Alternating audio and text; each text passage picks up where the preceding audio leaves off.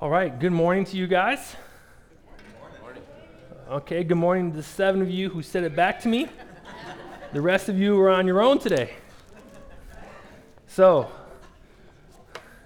you, you like that, Andrew?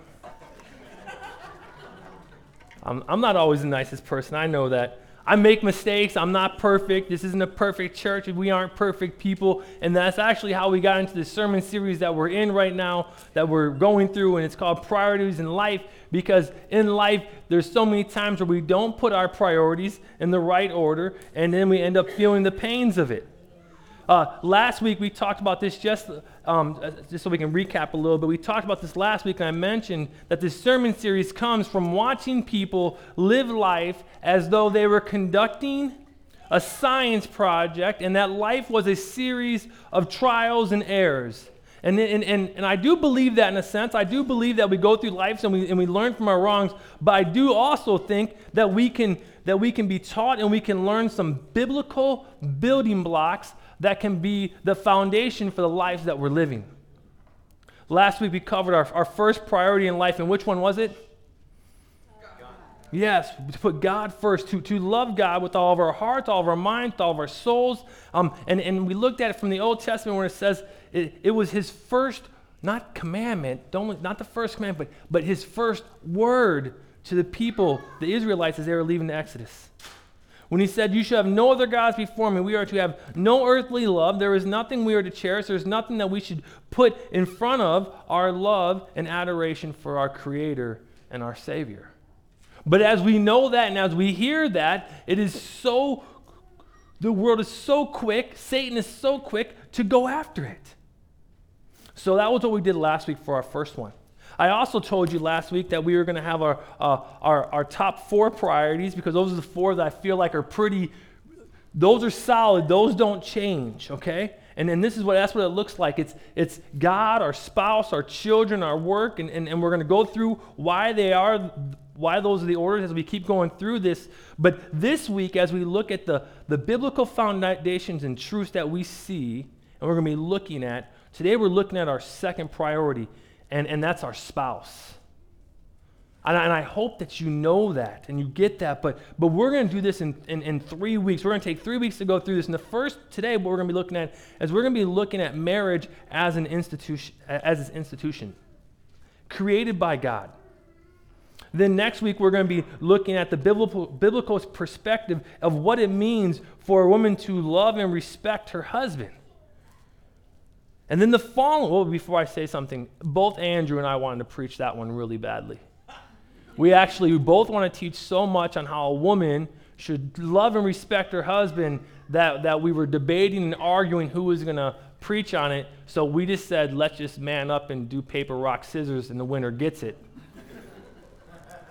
After 57 unbelievable ties, really, really unbelievable ties, we then arm wrestled and Andrew won. so this week is the institution of marriage. Next week is wives love. How do you love and, and, respect your husbands? And then the following week is husbands love your wives as Christ loved the church.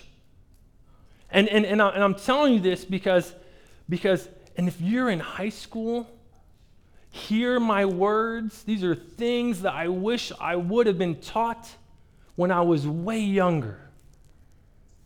But let's go on. So as you hear the, the, these, these, these, uh, these next three weeks about what it means to be married, what it means to look like to be a wife, and what, what it means to look like to be a husband, and how we show our love to each other, um, I'm sure there's people out who are sitting there and they're thinking right now, like, man, he knows me. He knows my marriage. He knows my, my past. He knows maybe my divorce. Maybe he knows who I'm dating right now. And I want to assure you, as you're sitting there thinking, is, is, is he talking to me? I want you to be so confident and so assured that you know this. I'm talking to you. I'm talking about you, and I'm talking to myself. This is not one of those series where it's like, oh man, I have it together. It, th- th- this is what I think is, and I believe, not I think, is what I think I see biblically that we see as our second priority in life. One of those things, like I said, I wish I had learned earlier instead of hearing, do what makes you happy. You know, what makes me happy changes with my moods. I mean, I, my happiness changes more often than my favorite food changes. So if that's the truth for us, then then then then what is marriage? How, how do we just let it change all the time? And, and we don't. And, and, and that's part of the reason why this is God's word to us. We're, going to be looking at how God instituted marriage. This is not some man made thing. We didn't just decide this is good for us. God decided it was good for us, and we're going to get there in a minute. But, but so again, um, as you sit there, I hope you hear this and I hope you think, man, he is talking to me. I do have some stuff I can learn. I do have some areas of repentance. I have some areas where I haven't loved my spouse the way I should. I have some areas in my life where I haven't put my spouse in the right place. And, and, and, and, and again, when we looked at this series and we started to think about it, we looked at Proverbs chapter 4, verse 7. And, uh, and it says, The beginning of wisdom is this get wisdom. So as we sit there and we say, "Oh, I have issues in my marriage," then then then figure it out from a biblical perspective of what can I do? How do I understand marriage? How can I love my spouse better? If, and it goes for all of the, the, the weeks that we're doing. It's not just it's God, it's marriage, it's our kids, it's our kids, it's how we respond to our parents. That's going to be in a few weeks here. Um, but it's all of that. Um, get wisdom. Know how God is instructing us to live. And with that, let's pray, and we're going to look at um, how God instituted marriage, okay? So let's pray. uh, dear Lord Jesus, we thank you for your word to us. We ask right now that you would be the one who speaks to us. May your word speak powerfully to us. And Lord, more importantly, may you teach us something. And may you lead us to a place of repentance because we we don't love like we're called to. So, Lord, help us to place our spouse in the priority spot that it should be in, that he or she should be in. So, with that, Lord, we give you thanks. In your name we pray. Amen. We're going to be looking at Genesis chapter 2, verses 18 to 25 today. And here's what it says Then the Lord God said, It is not good that the man should be alone. I will make him a, a helper for him. Now the ground the Lord God had formed every beast of the field and every bird of the heavens and brought them to the man to see what he would call them. And whenever the man called every living creature, that was its name. The man gave names to all the livestock and to the birds of, of the heavens and to the beasts of the field. But for Adam there was not found a helper fit for him. So the Lord God caused a deep sleep to fall upon the man, and while he slept, took one of his ribs and closed it up, closed up its pl- place with flesh. And the rib that the Lord God had taken from the man, he made into a woman and brought her to the man. Then he said, This at last is bone of my bones and flesh of my flesh. She shall be called woman because she was taken out of man. Verse 24. Therefore, a man shall leave his father and mother and hold fast to his wife, and they shall become one flesh. And the man and his wife were both naked and were not ashamed. There's a lot to say here in just the first verse alone. It says, Then God, or then the Lord God said, It is not good that man should be alone, and I will make him a helper fit for him. I couldn't agree with this verse anymore, and it's partly because of who I am, and I believe it's the way that we're created, but I absolutely hate being alone. And I, and I want us to know that, that, it is, that if it is good for God, then it is good for us. And I think sometimes we get this picture of God, and that when He created um, the, the heavens and the earth, and He goes through and we look through Genesis chapter 1, we get an image of God by Himself creating and adding structure. But really, that's not what it is. What we really see in the beginning of Genesis, we see that it says the, the, the world was empty and void. And the hover and the Spirit of God hovered above the waters. So, and God said, Let there be. And so God spoke. And what we see in the very first beginning part, we see God and we see the Spirit of God. And then in chapter 1, verse 26, it says, Then God said, Let us make man in our image and in our likeness. And it's important for us to see that we are created in the image of God, but more importantly than that, look, notice how he says, in our. God was in communion, he was in relationship with God the Father, God the Son, and God the Holy Spirit. It's the beginning of the Trinity, and, and we call it one. And we will see that he calls us into a relationship with our spouse that we're also called one, where the two become what? One flesh. When I was younger and in school, well, even before I got to school, every now and then I got in trouble. And by every now and then, I mean a lot.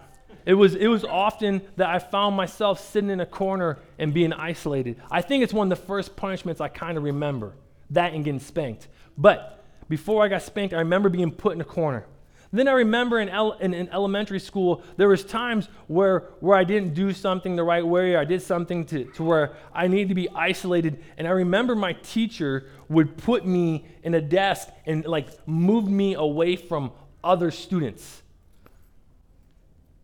That was, and then it only got worse as time went on. I remember finding myself in in-school suspensions, and it would be if you had an in-school suspension, um, they would, you'd be suspended from school, but you'd still go to school, and you would sit in a room by yourself for eight hours. And, and you would sit there, and they would bring you a lunch, and it would be a, a horrible lunch, and it would be like, not horrible, but it wasn't as good, you know, as being in the lunchroom and sitting at tables and talking to your friends. And think about this when, and I've never been to prison, thank the Lord. But when you're in prison and you're in prison and you do something wrong, what do you get? Solitary confinement. And when you're in war and they really want to punish you, what do they punish you by doing? They separate you from everybody. There is something inside of us that, that, that longs for other people. We're, we are not created to be alone. It's not good for us to be alone. Uh, I, every now and then I'll get asked to speak someplace, and when I go there, the thing I hate the most, the thing I dread the most, is they always say this: "Oh, we have a, your own room for you." And even last, I just did a young adult retreat a few months back, and I said, "Can you put?" And I knew this guy who was going to be there. Can you put him in my room with me because I absolutely hate being alone. I think that's the way God created us. And some of the moms, I know what you're thinking right now. Man, I love an afternoon by myself. I love it when it's quiet. I love not having someone to talk to. That's different. I'm talking about living life alone.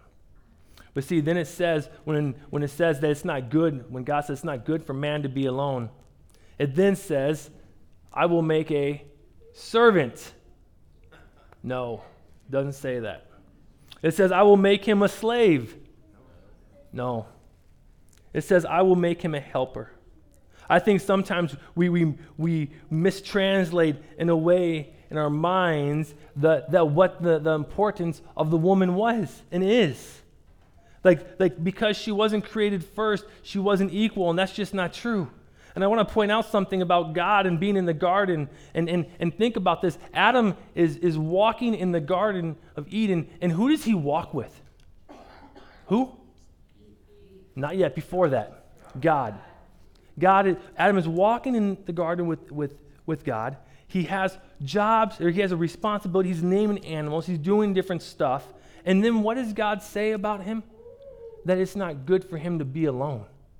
Think about that. Adam is walking in the presence of God, but yet for some reason, God says it's not good for you to be alone. And he wasn't even alone. So what does God give him? He gives him Eve. He gives him Eve. Think about that. It's not a helper, as in, you're the person who's going to do my dishes. It's a helper in the sense of, I'm going to go through life with you. When you struggle, I help you. When I struggle, you help me. Right?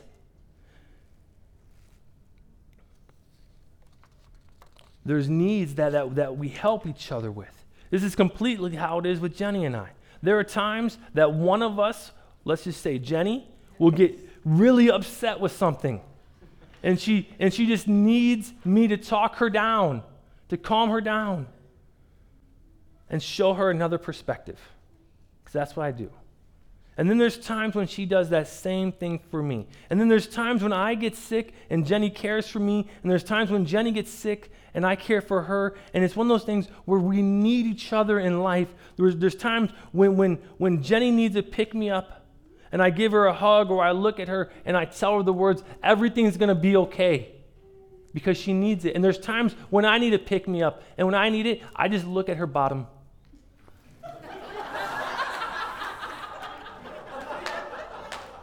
each of us have different ways that someone can bring and lift us up. Okay, I was joking. I wanted to make sure you were paying attention. but we're going to go to the next slide. But here's what happens when, when, when, when we're in this. We, we look at this and we look at our priorities and we start to see that sometimes they're not in the right place and we, and we, and we forget about how we're supposed to be there for each other. And we're looking at this today because of our priorities. We don't place our, our spouse second. We did it one time. Let's, let's be completely honest. There was a time when you first started dating and you thought that that person was the cat's meow. You know, last night I was, as, as I was looking this over, I realized I don't even know what that means. I just know it's an expression. But, but we think that. We think that this person is so great. We think that they're so funny. We think they're so special. And we're dating. Oh, we think they're so cute. They're the best looking person in the whole world. And I want to text them for hours and call them for hours. And I remember we used to talk on the phone for hours, right? Yeah. Now I lay in bed and I'm like, hey, I love you. Good night. You know? Am I wrong? And, and, and, and, but there was a time when you were so excited just to hold the hand of the person that your hand got a little sweaty and, and, and you were so stoked and so excited even to get that first kiss. You were so excited that when you knew you were going to see that person, you wanted to shower and put deodorant on and brush your teeth and wear nice clothes. Am I wrong? We laugh, but, but think about it. And, and, and, and now we're so busy with, with, uh, with with houses we can't afford, and cars that break down, that, that, that will rust away and leave us over time. Sports that don't love us back and don't even notice when you don't watch the game or when you don't go because they keep going on even with you if you're there or not there. Jobs that, that someday will re, you'll be replaced by. And then we place our spouse in a position or a place. That same spouse that at one time you thought that person was just a step below God, the place where we're place, uh, supposed to put them. Martin Luther says this The first love is drunken. When the intoxication wears off, then the real marriage love happens. Is that right? You know, it's funny because when you're young, you think, oh no, I'm going to love like this forever. And I think we do in a sense, but parts of it fade or, or we, we, it becomes complacent or we, we take it for advantage, uh, uh, take it for advantage. We don't care as much. It's not that we don't care, we just don't even notice it's happening. So then I say to you guys, what happened? What happened? What happened to that young love, that, that, that excitement? Let me tell you what happens. Look at verse 24. Therefore, a, a man shall leave his father and his mother and hold fast to his wife, and, and they shall become one flesh. And the man and his wife were both naked and were not ashamed. See, let me tell you what happened. God spoke, and because God spoke, Satan attacked it. Every time God speaks something into his existence, Satan attacks it. We see it with, with Adam and Eve in the garden. And allow me to show you something right now, okay? Um, I'm going to do something I think I've done here before, but let me tell you where I do do it every time I do this. Every time I go to a wedding I officiate a wedding, I do the same thing every single time at every single wedding I officiate. It's, it's, it's one of the things that has to be in there, okay? And, and I want you to play along with me, okay? Look around and, and, and answer the next two questions for me, okay? If you are married, oh, hold on, before I do this, if you are in high school, junior high, fifth grade, third grade, open your eyes and, and, and watch the audience, okay? Watch, okay? Here you go. If you are married or have ever been married, raise your hand. Okay, look, look around. Okay, let's do it again. Put your hands down. Raise your hand if marriage is easy. Maya, what do you see? Nobody's raising their hands. Because, see, when the two become one flesh, Satan must attack it. It can't be easy because God spoke it, and because He spoke it, you should know it's going to be under attack. Can you go back one slide? One more. Look at it. There was a day when you dated that that person who was in number seven was definitely at number two, and maybe even you put it number one.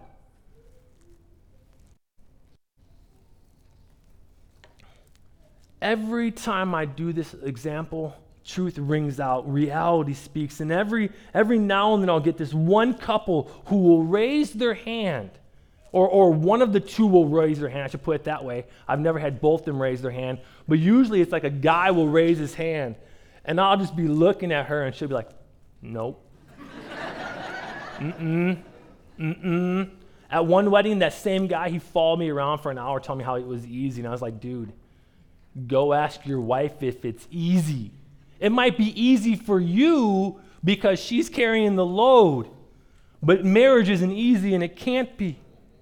Once you get married, and, and, and this is the truth, once you get married, real life starts.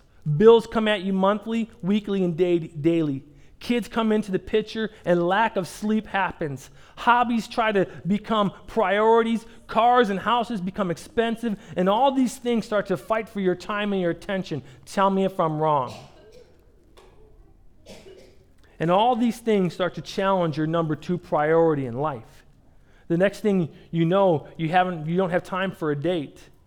You have time to go outside and wash your truck. You have time to go fishing. You have time to go to a soccer game. You have time to read your kids' books. All those things aren't wrong. But if you're going to be honest, and I'm going to be honest, all those things fight and pull away from our number two. I call those things silent marriage stressors or silent marriage killers. The world is trying to divide that which he brought together and made one into two. We also have uh, marriage killers in our, in our culture, too. I mean, how often do we hear that, that, hey, having sex outside of marriage is okay, go do it, it's, it's all great? That's an attack on what God instituted in marriage, where the two become one flesh. Let me give you a couple more uh, attacks on, on marriage. I'll, I'll give you two of them, okay? And, and you ready for this? The first one, everyone will agree with. The second one, I'll probably get some backlash for, but I'm going to say it anyways. The first one is, I call it toxic masculinity. You know what that is? That's where you're just the man, where your word is law, where you walk around with your Busch Light in one hand and, and, and your man code in the other. And in that, you think of me first, and I have to be, be in other people's eyes seen as the stud. We've seen it. I, am going to hit that one in two weeks, so I won't go into it too much. And on the other end of the spectrum, all the way on the other end, and, and, and, and we have this other end because of this, because of, of how men have abused their roles and families and, uh, and power and everything else we, we, we see this, this pendulum swing all the way to the other side, and we see this thing called feminism. Not, not feminism in the sense of like, hey, I'm proud to be a woman. This is who God, God made me. That's great. I'm talking about feminism where I don't need a husband, where I don't need a man, where I can do everything. And you want to know what? That's not true. It is not good for man to be alone. It's not. And then when this is not good for man to be alone, it's not good for a woman to be alone. The two become one flesh. Ecclesiastes 4 9 says this Two are better than one because they have a good return for their labor. If either of them falls down, one can help the other up. But pity anyone who falls and has no one to help them up. Also, if two lie down together, they will keep warm. But how can one keep warm alone? Don't you get it? Don't you see what marriage is supposed to be? Marriage is not about being alone or cohabitating together. It is about the coming together of two people through the work of God. When I think of a marriage, there's, there's an imagery, I should have had it up on the board as I spoke, but I think of, of, of, of a man and a woman, and, I, and I, I picture them like ballroom dancing. You know, when you watch them on TV and they're spinning and they hold a hand and, and they come back and they, they dip and they do all that stuff. That's what I think marriage looks like. It's one step this direction and one step this, and, and it's, it's being in sync with each other. And the problem with today is this we don't know how to dance. We forget how to love. See, because marriage right now is, and this is what I'm talking about uh, masculinity and feminism, and what it is, is it's, it's, it's individualism, which is attacking marriage. Individualism is attacking marriages, and that's hard because the two are called to be one, right? Verse 24 says, again, I'm going to read to you, therefore a man shall leave his father and mother and hold fast to his wife. Have we stopped holding fast? I, I want you to think of what it looks like to hold fast to something. So, an image for you is this think of, of those dumb news reporters who go to Florida when hurricanes are coming, right? And what do they do? The, the winds are coming, the waves are ripping, and they're, they're hugging and they're holding on to a pole as they give their, their, their report, and they want to seem like, you know, like, whoa, look at me. But they hold fast to that pole, knowing that it has the ability to tear, like the wind and the circumstances around them have the ability to tear us apart. We need to fight for our number two priority. We are to resist all the things that get in the way of our best gifts that we get from God. And our spouse is our best gift we get from God outside, outside of salvation, outside of Himself. There's a movie uh, called Crazy Stupid Love. Um, I don't re- recommend seeing it. Yes, I do. I really do. But, anyways, in this movie, there's these two actors, and, and, and, and they grew up as high school sweethearts, and then one day, one of them wants a divorce. And, and the whole reason for it, when you watch the movie and you come back to it, they, they realized, and they even say this throughout the movie, where did we go wrong? When did we stop fighting for each other? And at the end of the movie, that's what he says. And he, apologizes to her and says, I stopped caring. I stopped fighting for you. I want to talk to you right now. Some of us, most of us, we've been holding, we, we haven't been holding fast to our vows. Can we take a moment to go to the cross, to seek the forgiveness of Jesus? That today might be a day when we repent for not holding fast, for not putting that person in the position where they're supposed to be.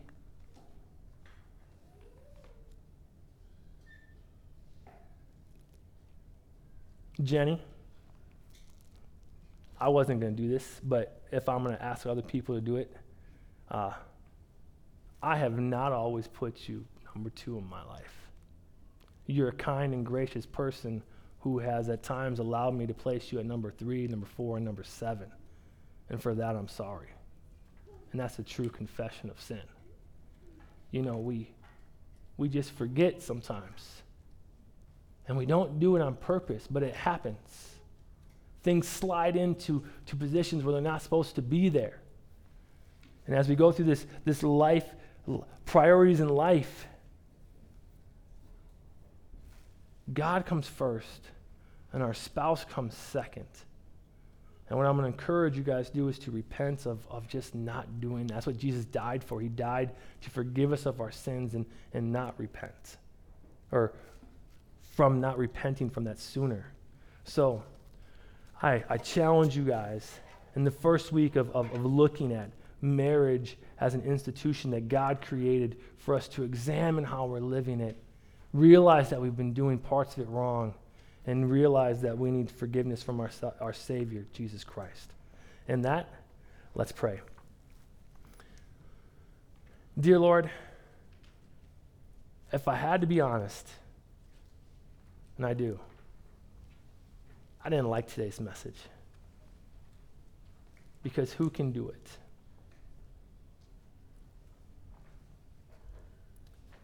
So, Lord, forgive me of the times when I'm not a good spouse. Forgive me of the times when I don't place my spouse in, in the position of my second most important priority in my life. Lord, lead each one of us to, to think through this and, and to come to you and seek repentance and, and just get back to dating and loving and being romantic and taking time with our spouses, Lord. Laid upon our hearts and our minds and our souls, be kicking us in the butt, Lord, when, when, when we're forgetting about it. Remind us of that first love that you gifted us with when you made the two one flesh. In your name we pray. Amen.